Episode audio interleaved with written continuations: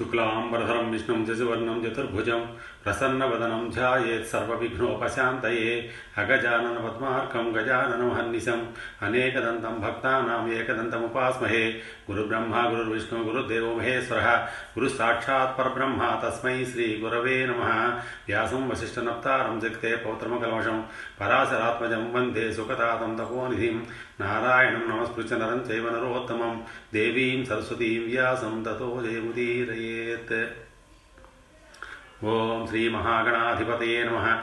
ఓం నమో భగవతే వాసుదేవాయ. ఓం శ్రీ గురుభ్రో గురుభ్యో నమ. శ్రీ స్కాంద పురాణం ప్రారంభం. అష్టాదశ పురాణాలలో పదమూడోది స్కాంద పురాణం.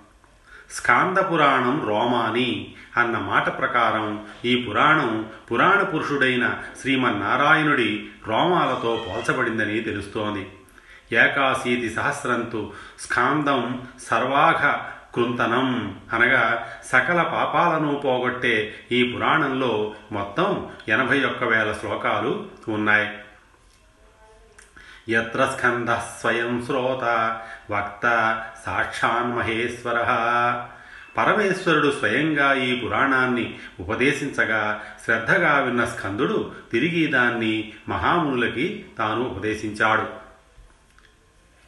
అన్ని పురాణాల కన్నా స్కాంద పురాణం చాలా పెద్దది.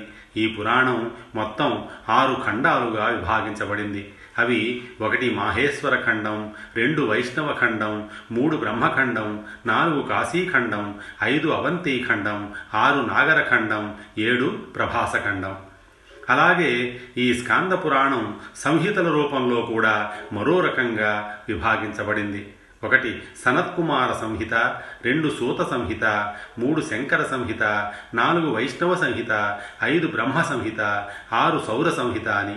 అయితే ఖండాల రూపంలో చెప్పిన విభాగమే లోకంలో ప్రసిద్ధంగా వ్యవహరించబడుతోంది. స్కాంద పురాణంలో చెప్పిన విషయాలు. ఒకటి మాహేశ్వర ఖండం.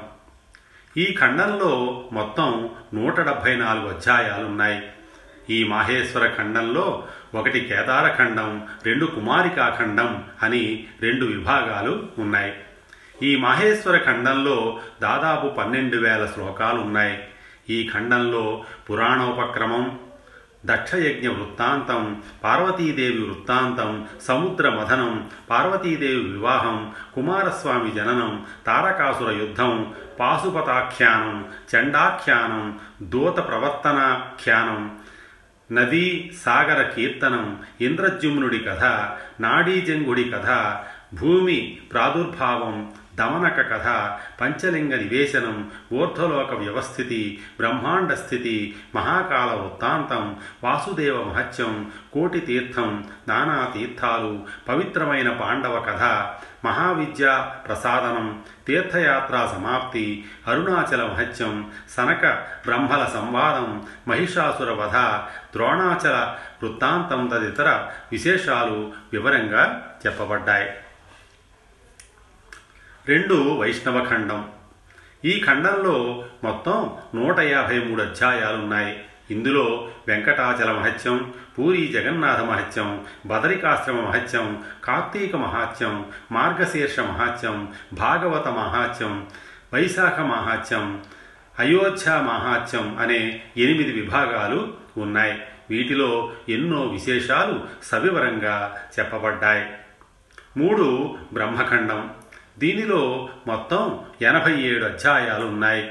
ఇది ఒకటి సేతు మహాత్యం రెండు ధర్మారణ్య ఖండం. మూడు బ్రహ్మోత్తర ఖండం అని మూడు భాగాలుగా విభాగించబడింది. ఇందులో సేతు మహత్యం చక్రతీర్థ మహత్యం భేతాళతీర్థ మహిమ రామతీర్థ మహిమ బ్రహ్మకుండ మహిమ లక్ష్మీతీర్థ మహిమ రామతీర్థ మహిమ గాయత్రియాది తీర్థ మహిమ ధర్మారణ్య మహాత్యం ఋషివంశ నిరూపణం లోహాసుర వృత్తాంతం వైష్ణవ ధర్మాలు దాన ప్రశంస హరతాండవం రామనామ నిరూపణం శివమహత్యం పంచాక్షర మహిమ గోకర్ణ మహిమ సదాచార నిరూపణం భస్మ మహాత్య కీర్తనం ఉమామహేశ్వర వ్రతం రుద్రాక్ష మహాత్యం రుద్రాధ్యాయ మహాత్యం తదితర విశేషాలు సవివరంగా వర్ణించబడ్డాయి.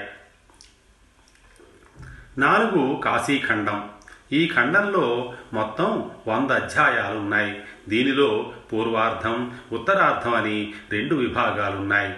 వీటిలో వింఛ నారద సంవాదం సత్యలోక ప్రభావం అగ్ని పుట్టుక వరుణ పుట్టుక అలకాపురి వర్ణనం పార్వతీదేవి జననం చంద్రార్క బుధలోకాల వర్ణన కుజ గురు సూర్యలోకాల వర్ణన ధ్రువలోక చరిత్ర మణికర్ణికా ప్రభావం గంగా ప్రభావం గంగా సహస్రనామ స్తోత్రం వారణాసి ప్రశంస పంచనదోత్పత్తి బిందుమాధవ సంభవం రత్నేశ్వరోత్పత్తి కృత్తివాసోత్పత్తి ముక్తి మండప వృత్తాంతం విశ్వేశ్వరుడి వైభవం యాత్రా పరిక్రమ తదితర విశేషాలు సవివరంగా వర్ణించబడ్డాయి. ఐదు అవంతి ఖండం. ఈ ఖండంలో మొత్తం మూడు వందల అరవై ఏడు అధ్యాయాలు ఉన్నాయి అవంతి నగరం అంటే ఉజ్జయిని పట్టణం. ఈ అవంతి ఖండంలో భాగంగా ఎనభై నాలుగు అధ్యాయాల రేవా ఖండం కూడా చెప్పబడింది. రేవా నది అంటే నర్మదా నది అని అర్థం. ఇందులో మహాకాలవన వృత్తాంతం కనకల తీర్థం మక్కటేశ్వర తీర్థం శుక్రపంచక తీర్థం ఈశ్వర తీర్థం కుశస్థలి అవంతి ఉజ్జయిని నామాలు అంధక శృతి కీర్తనం కాలారణ్యంలో ఉన్న శివలింగాలు శివనామాల ఫలం శివస్థుతి నీలగంగా పుష్కర తీర్థం పురుషోత్తమ తీర్థం చక్రతీర్థం మార్కండ తీర్థం శ్రవణేశ తీర్థం ఇంకా ఎన్నో దివ్య తీర్థాలు ఉన్నాయి. ఆరు నాగరఖండం. ఈ ఖండంలో మొత్తం నూట డెబ్భై ఎనిమిది అధ్యాయాలు ఉన్నాయి. వీటిలో లింగోత్పత్తి హరిశ్చంద్ర కథ విశ్వామిత్ర మహత్యం త్రిశంకు స్వర్గం హటకేశ్వర మహత్యం సతీ పరిణయం లక్ష్మణేశ్వరం విష్ణుపాదం గోకర్ణం సిద్ధేశ్వరం నాగసరస్సు సప్తర్షి చరిత్ర అగస్య చరిత్ర రుద్రశీర్షం శా శానైశ్చర్యం రేవతీ తీర్థం కేదారం శుక్లతీర్థం జాబాలి చరిత్ర గంగా నర్మదా సరస్వతీ నదుల వృత్తాంతం చాతుర్మాస్యం కపాలమోచనేశ్వరం శాకంభరి ఏకాదశి రుద్రకీర్తనం దానమహాత్యం దాన ద్వాదశాదిత్య కీర్తనం తదితర విశేషాలు సవివరంగా వర్ణించబడ్డాయి. ఏడు ప్రభాసఖండం. ఈ ఖండంలో మొత్తం నాలుగు వందల పద్నాలుగు అధ్యాయాలు ఉన్నాయి స్కాంద పురాణంలోని ఖండాలన్నిటికన్నా ఇది పెద్దది.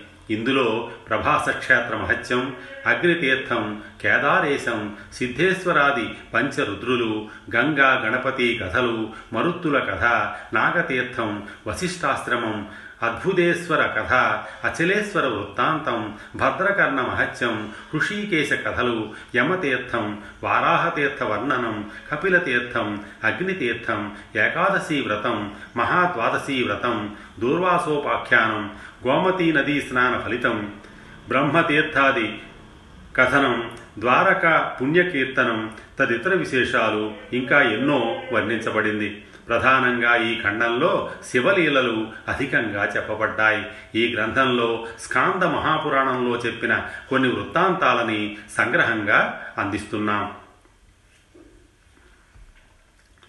కిరాతుడి కథ. పూర్వం అవంతిపురంలో నంది అనే వైశ్యుడుండేవాడు. అతడు గొప్ప శివభక్తుడు. ప్రతిరోజు ఆ నగరానికి సమీపంలో ఉన్న ఒక వనానికి వెళ్ళి అక్కడున్న ప్రాచీన శివలింగాన్ని అర్చించేవాడు. శాస్త్ర విధానంగా శివుడికి నిత్యం పంచామృతాలతో అభిషేకం చేసి షోడశోపచారాలతో ఆయన్ని దివ్యంగా పూజించేవాడు. పూజలో భాగంగా వివిధ రకాల పుష్పాలు ఫలాలు ముత్యాలు ఇంద్రనీలాలు గోమేధిక వైఢూర్యాలు మాణిక్యాలు లింగానికి సమర్పించేవాడు. ఈ విధంగా అడవిలో ఉన్న ఆ శివలింగం నంది చేత రకరకాల భోగాలతో ఎన్నో సంవత్సరాలు పూజించబడింది. ఒకనాడు అడవి మృగాల్ని వేటాడే కిరాతకుడు ఒకడు వేటాడుతూ అక్కడికి వచ్చాడు.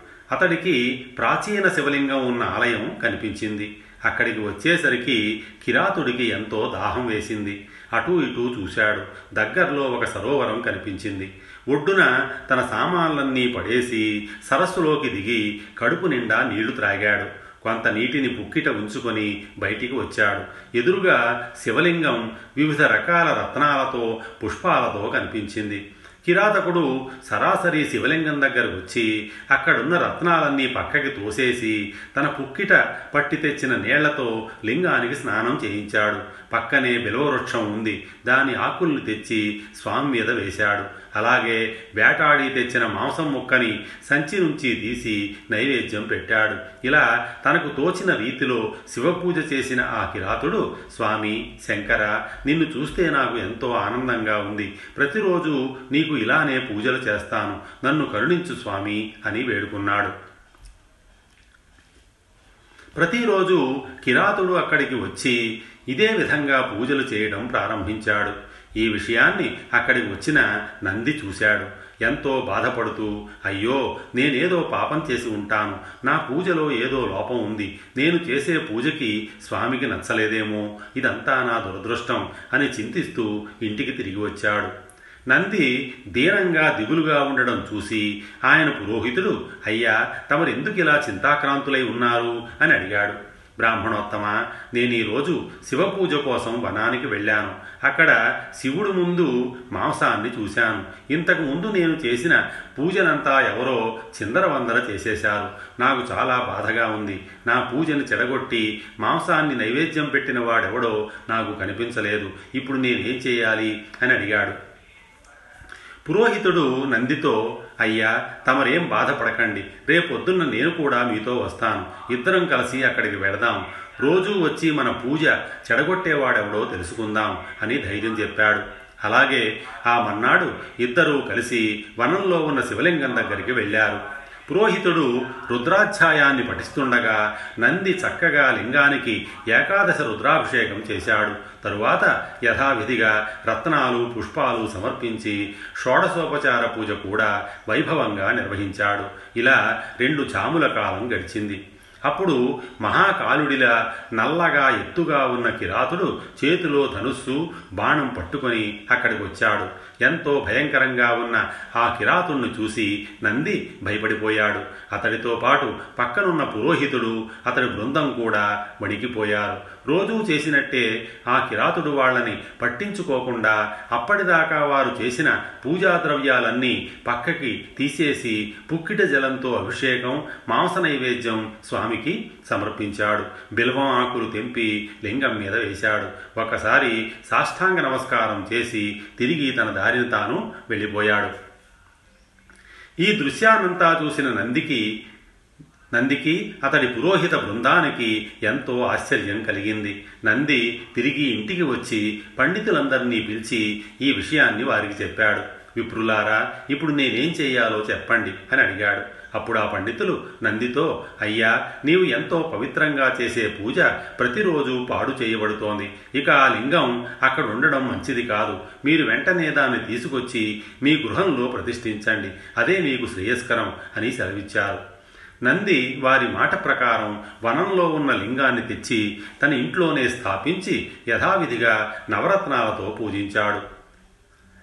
అక్కడికి కిరాతుడు మర్నాడు వచ్చి చూసేసరికి లింగం కనిపించలేదు. ఒక్కసారిగా అతడికి దుఃఖం ముంచుకొచ్చింది. ప్రభు శివ శంకర నన్ను వదిలి ఎక్కడికి వెళ్ళావు? నిన్ను చూడకపోతే నా మనసు ఎంతో బాధపడుతుంది. ప్రభు నాకు కనిపించు. నీవు రాకపోతే నా ప్రాణాల్ని వదిలేస్తాను. పరమేశ్వర కరుణించు అని తీవ్రంగా పిలపించాడు. అయితే శివుడు కనిపించలేదు. వెంటనే అన్నమాట నిలబెట్టుకోవాలని భావించిన కిరాతుడు తన గోళ్ళతో గుండెని చీల్చుకొని రోషంగా అరుస్తూ ప్రభు ఇదిగో నా గుండెని చీల్చాను. ఇప్పటికైనా రా అని పిలిచాడు.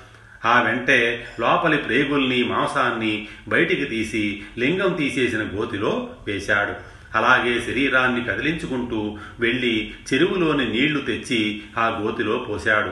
పక్కనే ఉన్న బిలవపత్రాల్ని శక్తి లేకపోయినా ఎలాగో తెచ్చి అక్కడ సమర్పించాడు. ఇక పూర్తిగా ఓపిక నశించి రక్తం ధారలుగా కారిపోతుండగా అలా అలాగే నేల మీద కుప్పకూలిపోయాడు అంతలో దివ్యకాంతులు వెదజల్లుతూ ప్రమథ గణాలతో సహా శివుడు ప్రత్యక్షమయ్యాడు. కర్పూర కాంతితో ప్రకాశిస్తూ జటాజూటాన్ని త్రిశూలాన్ని చంద్రరేఖని ధరించిన శివుడు కిరాతుడు చేయి పట్టుకుని పైకి లేపి అతడి గాయాలన్నీ పోగొట్టాడు. ఎంతో ప్రేమగా అతడితో ఇలా అన్నాడు.